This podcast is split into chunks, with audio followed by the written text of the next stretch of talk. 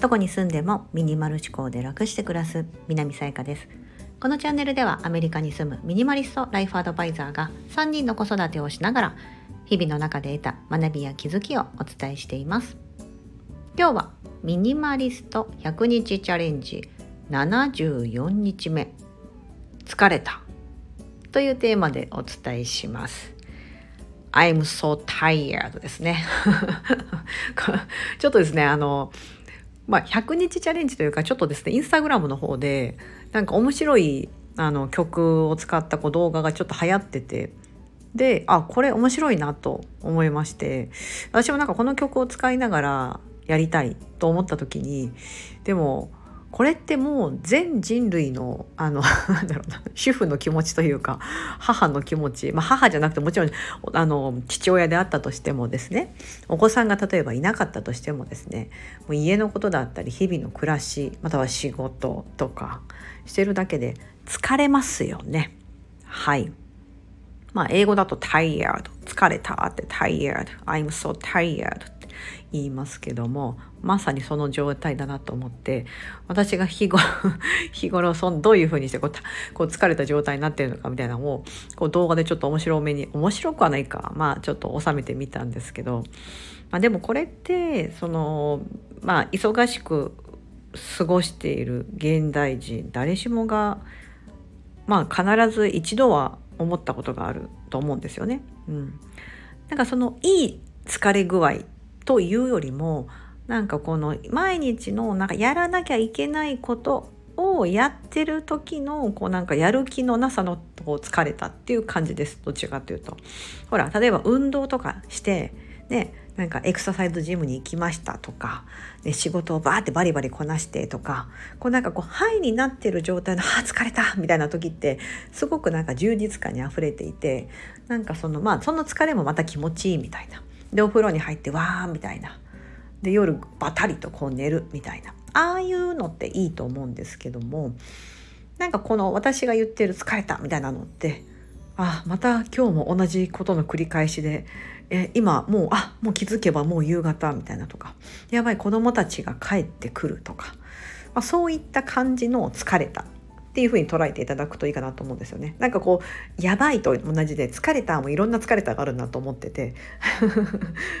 なのでちょっとそっち側の疲れたって感じですよね。まあちょっとネガティブにとらわれがちな方かなと思うんですけども、まあ、でもでもですねここをそれをですねあのただ疲れたとしてしまうとちょっともったいないなと思ってましてまあそんな中でもまあ、それを一個一個ですね疲れたなと思いながらも、まあ、例えば洗濯だったり掃除だったりとかお料理だったりとかお仕事だったりとか何でもそうですけどもそういうのをやってることでその日々やってるからこそまあなんだろうな同じ暮らしている家族が心地よく住めたりとか、ね、あの収入があるとかねお仕事されてる方だったら収入があるとかまあ、いろんなこうことを本当は生み出してるんですよね。でもなんだかまあ、のこう特にねちょっとこの間相談も受けたことがあってこうお仕事していないね専業主婦のママ、まあ、お友達がいてですね。なんかこの収入がない自分にすごくこう劣等感だったりとか、うん、があると。なんか夫が、まあ、まあもちろん家で言うと夫だけが稼ぎ頭でそう。だからなんかその夫のサポートそして子どもたちの,、まあその教育のことだったりとかお家のことだったりとかなんか私が私の仕事はなんかね外に働きに出てない分そこだみたいなだけどでもそれを一生懸命やってるけどもものすごくやっぱりこうなんだろうなうまくいってないような気がしたりとか、うん、なんかそういうのですごくこう落ち込んでるみたいなのが相談に受けたことがあってですね、うん、でもねあのあれなんですよね。なんかその以前ねちょっと配信も撮ってるのでそれもちょっと合わせて聞いていただ概要欄にちょっと貼ってるので聞いていただきたいんですけども日々その例えば収入を得てない状態だったとしてもそのお子さんをねただまあなんだろう毎日ご飯作ってとか家のことしてとかその家のことなんだろうなその対価として目に見える形でもらっていなかったとしてもそれが巡り巡って家族のサポートだったりももちろんそうですしそうやって自分自身がそのママさんがね私のお友達のママさんがいなければその家庭って成り立ってないんですよね。そう成り立ってないからそのそれに対しての仕事ってもうそ,、まあ、それが仕事って言っちゃうと変な話ですけどその役割をきっちり果たしてるんだけどもなんだかそうやってこう評価をまあなんか周りからねこうほらじゃあ今月こんだけやってくれたからありがとうみたいなお給料としてもらえないとかすごいねぎらいの言葉が言葉がないとかね、うん、なんかほらあのこう母の日とかだったりすると「ママいつもありがとう」とかってもらうけどあれって 1, 1年に1回しかないじゃないですか。ね普段ってそのママがご飯作ってくれるのが当たり前とか掃除してくれるのが当たり前だったりとか迎えに来てくれるのが当たり前みたいな。うんね、なんかそういう感じにどうしてもやっぱなりがちだと思うんですよね。うん、でそれに対してね毎回ね「はいありがとうわ」「はいありがとうわ」みたいな感じで言うのもまた変な話でもあると思うんですけど、うん、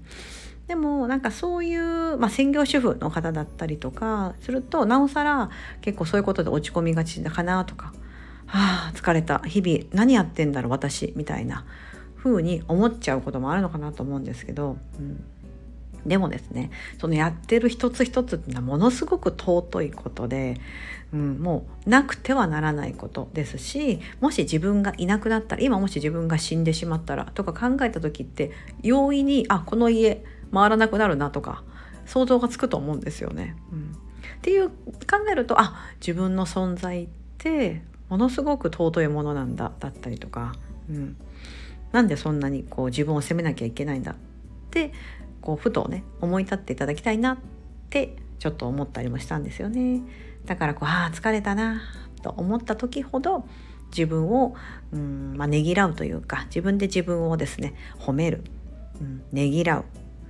なんかそういった風な時間に当ててもらうとなんかそれがセットになればいいなと思うんですよね。うん、ね。なんか洗面所に行ったら歯を磨くのがセットだったとだったりしたらもうなんかそういうイメージで、うん、パッと鏡を見たら鏡の向こうの自分に「よく頑張ってんであんた」みたいな。感じでそう言えたりとか。でふって時間が空いたんだったらそこで家のことをするとかじゃなくってあ今5分時間が空きそうとか。お迎えの時間まであと10分あるとかだったらそこで自分の好きなことをする。うん、あそうだ。この本読みたいと思ってた。から1ページだけでも読んでみようかな。だったりとか。あもらったクッキー。ちょっと今お茶入れてコーヒーアイスコーヒー冷蔵庫入れてるから入れてクッキーと一緒に食べようとか。なんかこの自分のためにですね。日頃誰かのために誰かのためにって思ってやってる人ほど、うん、家の中でこう主婦だったりとかそれが男性女性問わずですよ。家のことだったりとか家族のため夫のため妻のためみたいな感じでやってる人ほど疲れたと思った時はその後は必ず自分自身を褒めるとかねぎらうとかそういったことがセットになればいいなと。決して自分自身が何もないなんてことは絶対にないのではい。ということをですね今日はお伝えしたかった次第であります。はい、私も日々ですね忙しさに暴殺されてですね「はあ疲れた」って言ってる感じですけどもあのまあ、自分と向き合うというかなんだこうやってね私がこう暮らしの中のものを減らし始めたりとか本当に自分って何なんだろうみたいなかなりこう自分と向き合うようなことをですね、まあ、こう何年もやってきてですね、うん、なんかそうするとですねそのすごくメンタルも強くなって、うん、自分の、まあ、よく言う自己肯定感みたいなところですよね。も上がって今まではですね本当自分が嫌い人間だったんですけど自分の嫌いなところを上げたらもう100個とか200個とかあっさり出てくるんですけど自分のいいところ好きなところどこって言われた時にえーみたいな感じで出てこない ようなタイプだったんですけど今は私はこれが得意だなとかこれが好きでみたいなことがですね結構たくさんパパパパッと上げれるようになるしもしできないところ自分が苦手だだったりとか自分の嫌なところっていうのはあそこはまだまだ伸びしろってことですねみたいな。それも含めて私だからなと思えるようになれたんですよね。うん、いやこれでもうんそう うん。これ今自分で言っててもあれですけど本当数年前の自分からしたら本当信じられないような変化だなと思ってるんです。うん、だからそのために自分が何をしてきたかとか私自身がその、まあ、独学的な感じで、まあ、いろんなところからですねいろんなエッセンを抜き取りながら一番自分に効果があったこととかもそうだし自分を発見するきっかけになったようなこととかをプログラム化してなんかこう自分を変える3ヶ月としてまあなんかこう個別セッションみたいなことをねあのグループセッションとかやってたりするんです、うん、もしご興味あったらそのあの概要欄のとこに貼っておくのでよかったら覗いていただければと思うんですが、うん、なんかこう自分を変えたいなって思っている方ほどそういうふうに段階を踏んで本当に自分と向き合う、まあ、自己投資とか自己啓発。自己成長とか言いますけど、うん、なんかそんな堅苦しく考えることなくその自分を変えたいって思いっていろいろあると思うんですよね。うん、だってさっき言ったさっきママ友の言ってたその収入がない自分を収入がある自分に変えたいのも一つかもしれないしなんかその収入がなくても自分のことを認められるようになりたいとかも一つですよね。うん、であとはやりたいことが見つからなくってだからそのやりたいことを探したいとかとか、うん、3ヶ月あれば結構いろんなことが達成できるんですよね、うん、人って習慣化するのに毎日連続してやってれば3週間あればまあ落とし込める。って言われてるんです習慣化がま根付いてくる。そして6週間ですね。その場合の6週間があれば、まあ、それが自分のものになる。ような感じでステップアップできるんですよね。うん、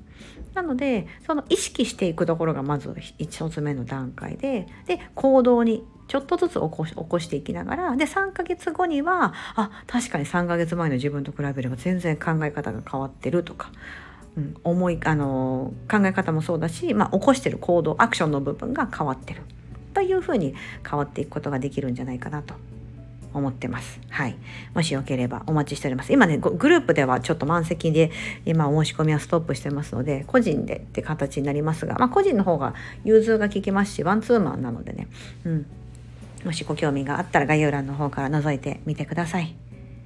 今日は100日チャレンジ74日目。疲れた。というテーマでお伝えしてみました。ここまでお聴きいただきありがとうございます。今日も皆様にとって素敵な一日になりますように。